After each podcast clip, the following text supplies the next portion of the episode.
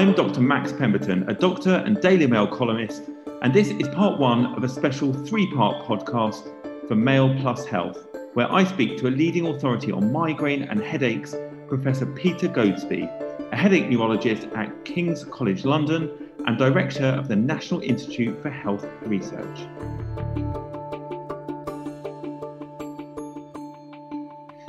Peter, thanks so much for, for joining us today. I know that this is one of those topics that, well, I think you know all of us doctors see quite a lot of, particularly GPs. Um, uh, you know, it's one of the kind of main things that people come complaining about is headaches. Um, and I think it's about lots of misunderstanding. Is this right? So, do you run a? Is it a headache clinic? Is that right? Yes, exactly. I'm a neurologist, and the thing that really got me intrigued in neurology, brain conditions, basically, was um, was headache disorders. And over the years, I focused down on that, and now I run a um, a specialist headache clinic, and at uh, at King's. So yes, I focus on headache disorders.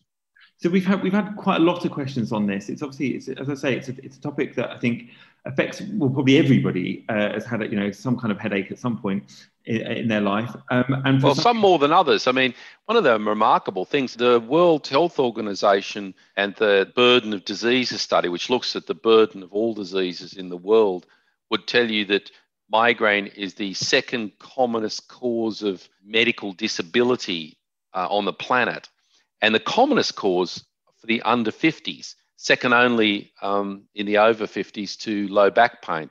So it's it. The thing is, as you probably know from you would have seen from general practice, is that common things that are really troublesome don't excite anyone. They don't. People don't get stuck into it a little bit, so they just, they continue to be common and very troublesome. So, so the first question, I suppose, is really kind of really at the heart of this. A very sort of general question is: How do I know if it's a tension headache or a migraine? And I suppose at the heart of that really is, you know, what what is the difference between a headache and a migraine?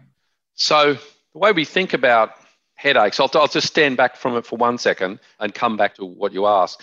But we think about headache as being in broadly, there are two big causes. There are things that cause pain in the head that's secondary. So if uh, you've got a brain tumor or you've got meningitis, an infection, or if someone comes and takes a hammer and belts you over the head, then you've got pain in the head secondary to it being caused by the hammer or whatever. And then there are what are called primary headache disorders, where headache itself is the problem. And the two you mentioned, tension type headache and migraine, are the two big examples of primary headaches, where the, the headache is a manifestation of the disorder, not of something else happening. The big distinction between migraine and tension type headache is that migraine is a syndrome with headache and other symptoms, largely of sensation dysfunction, which we'll come back to in a sec. And tension type headache is headache, stop, full stop, nothing else, just headache. Migraine has headache plus sensitivity to light, sensitivity to sound, to smells, sometimes to just touching the head. It's associated with uh, trouble with thinking, altered sleep patterns. It's associated, interestingly, sometimes with yawning just before the attacks. It can change mood just before the attacks. And because of the broad effects on the brain, it's very disabling because it stops people doing what they want to do in, in very many ways. If you contrast that with tension type headache, people with tension type headache aren't sensitive to light, they aren't sensitive to sound, they aren't sensitive to smells, they don't have any trouble thinking, it doesn't stop them doing anything. And if they could go out the back and dig, a, dig up a road, it wouldn't make a blind bit of difference uh, to, to their headache. So, tension type headache is generally mild has no other features, and generally doesn't stop you doing anything. In fact, doing something is usually a good distraction. Whereas migraine has broad symptoms and fundamentally stops you doing things. Just going back to headache, then, just because in fact I don't even rem- remember really sort of dealing with this at medical school at all. In fact, I was just trying to when you were talking, I was just trying to remember to think I did a couple of weeks in neurology, and I don't apart from I think we maybe have not even one lecture I don't think on headache. Um, and yet, as you say, it's so common. So, can you just run through the different? Are there different types then of headache? So, we mentioned tension headaches. What other sort of what other types are there? Yeah, so of primary headache disorders, where you don't, you don't you don't have the headache because you've got an infection or some or or trauma. Of these primary ones, like tension type headache, which is what I'll call featureless, so no light and sound sensitivity, nothing of that description. Um, there's migraine. Uh, the third category in what's called the International Classification of Headache Disorders, first promulgated in 1988, most recent revision is the third in 2018. It's a 211 page romping good bedtime read. you want to read about the classification of headache, which listeners could find on the International Headache Society's website if they want to do that. As I said, you've got tension type headache, you've got migraine. There's a group of conditions called trigeminal autonomic cephalalgias. And the most common is a condition called cluster headache. And then there's an, then the fourth other type of headache we rather un- uncreatively called other. And it's a range of uh, interesting things like headache when you go to sleep called hypnic headache or headache um, when you cough or valsalva that's called cough headache, unsurprisingly perhaps. Uh, and then there's a there's headache associated with sexual activity, which you won't surprised be surprised to know is called sex headache.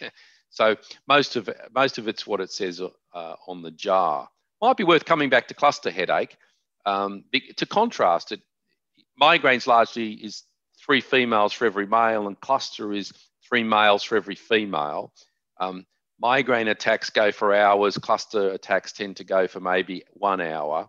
Um, my, in migraine, 90% of patients don't want to move about. If they move about, shake their head about, their pain gets worse. Whereas in cluster, 90% of people want to get up, move about, pace about, and literally bang their head against a, a wall. Cluster headache occurs in clusters. So maybe once or twice a year for six to eight weeks, they'll get an attack one, two, three, four times a day at particular times. And then in between times, boom, it stops, goes away, nothing can kick it off. Whereas migraine, the attacks are longer.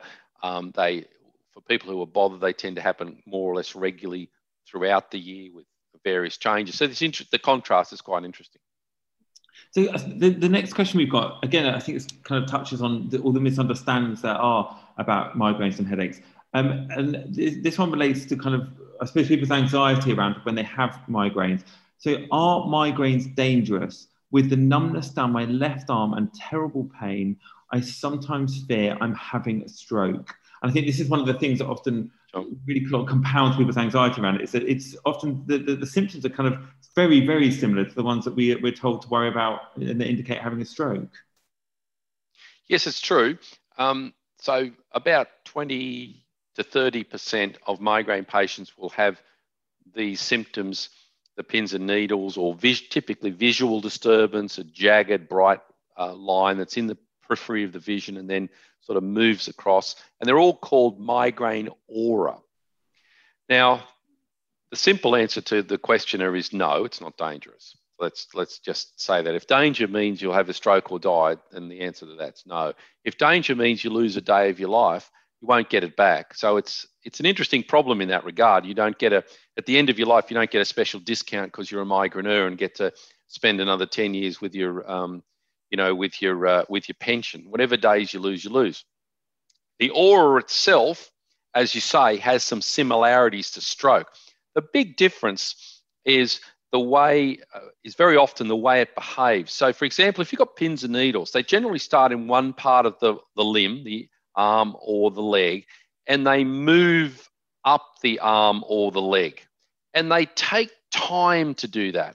Whereas a stroke will come on bang, symptoms bang, bang. And maybe 2% of aura will go bang. But most aura will go mm,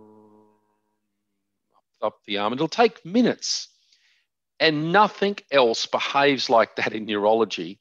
That thing that starts in the fingers and moves up the arm and, you know, in the time that we have and takes the whole of our podcast virtually to get up to the elbow, that, that pr- progress of the symptoms, that slow march, very typical of aura. It's a, main um, history taking thing that will get you to be able to, um, you know, to distinguish it from stroke. And I understand people, it's, it's perfectly sensible to be worried about it. And in a, a rare form of aura where there's actually weakness that happens and they can't move their arms properly or they get clumsiness, it's even more concerning.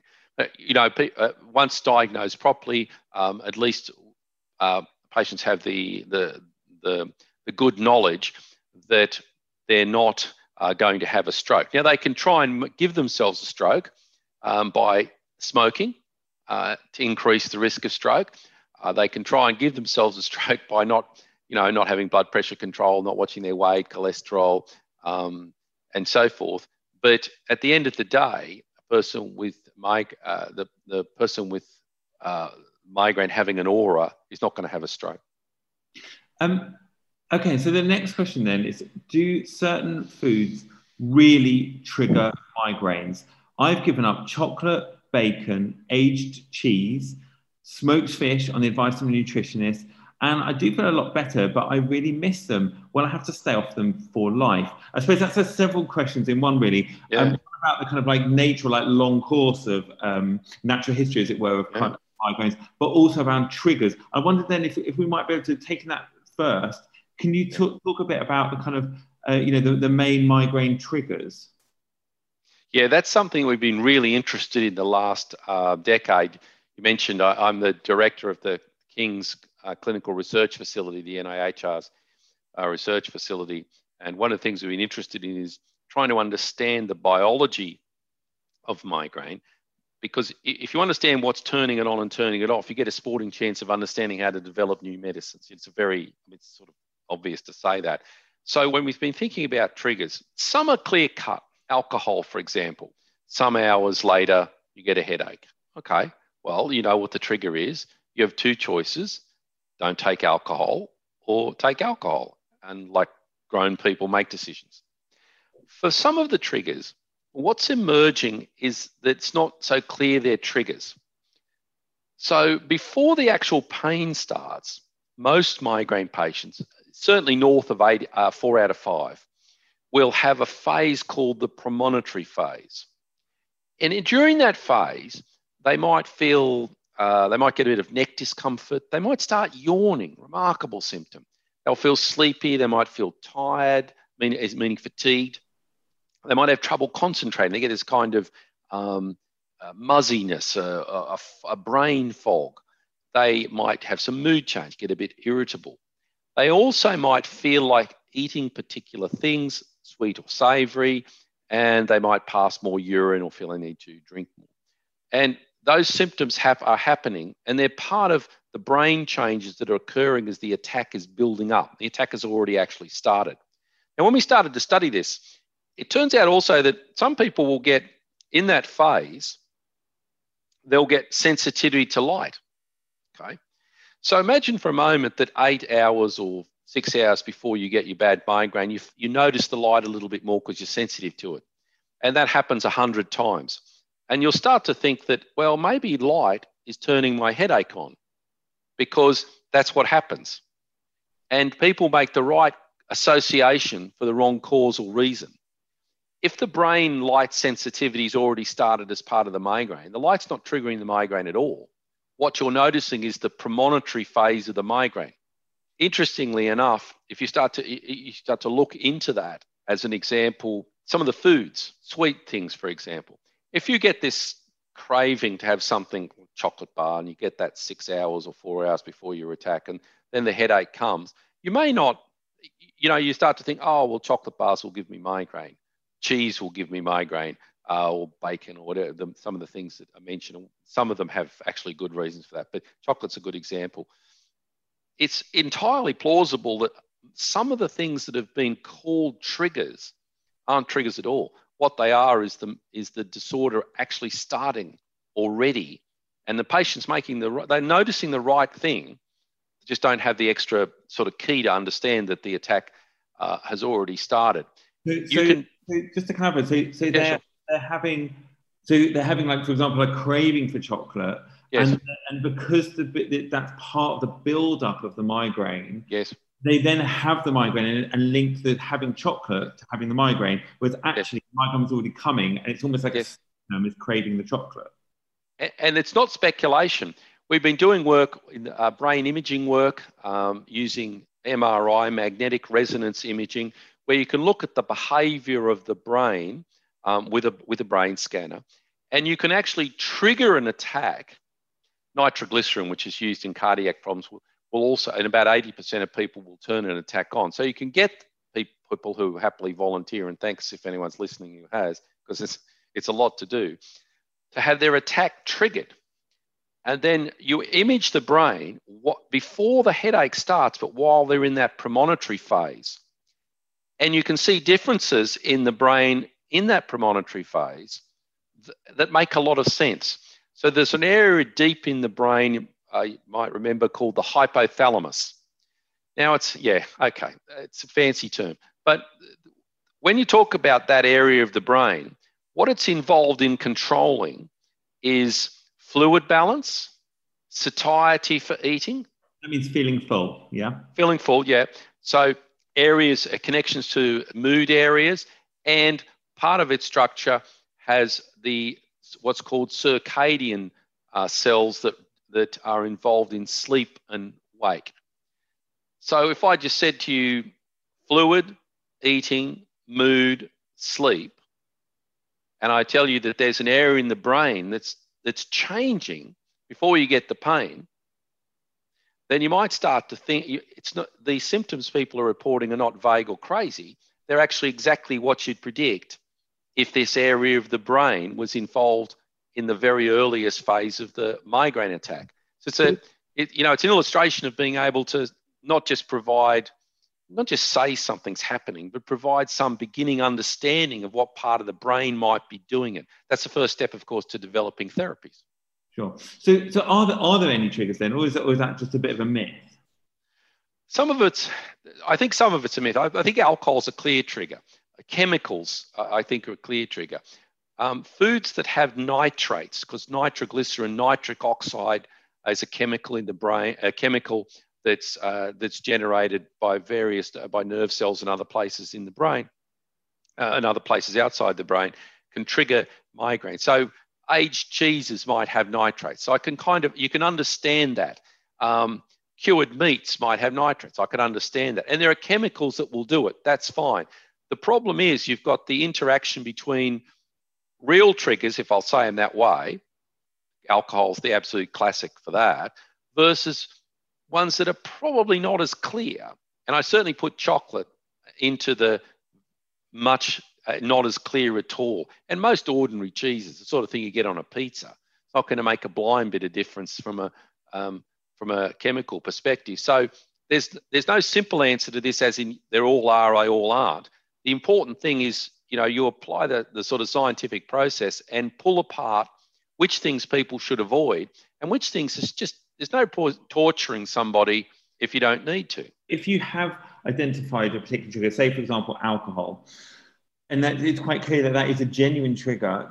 Is there any evidence that shows that that trigger becomes less effective so that people can start to maybe drink again years down the line? Or is that pretty much going to be your trigger for the rest of your life? Yeah, to some extent, it is a trigger for the largest part of your migraine life. The, the natural history of migraine, for about 6%, will develop before puberty. So about 6% of children have migraine. And then it picks up when women start to menstruate, when girls start to menstruate. And the peak prevalence in, uh, in the community is about the age of 40, when there's about three females for every male. And with menopause, the number plummets, but doesn't go back to nothing. So the, it, the ratio comes back to nearly uh, one to one, and the numbers with migraine go off as people get older. So in the you know by the time patients get to their say 60s, it's usually less of a problem. But you can see already, I just what I just described was life.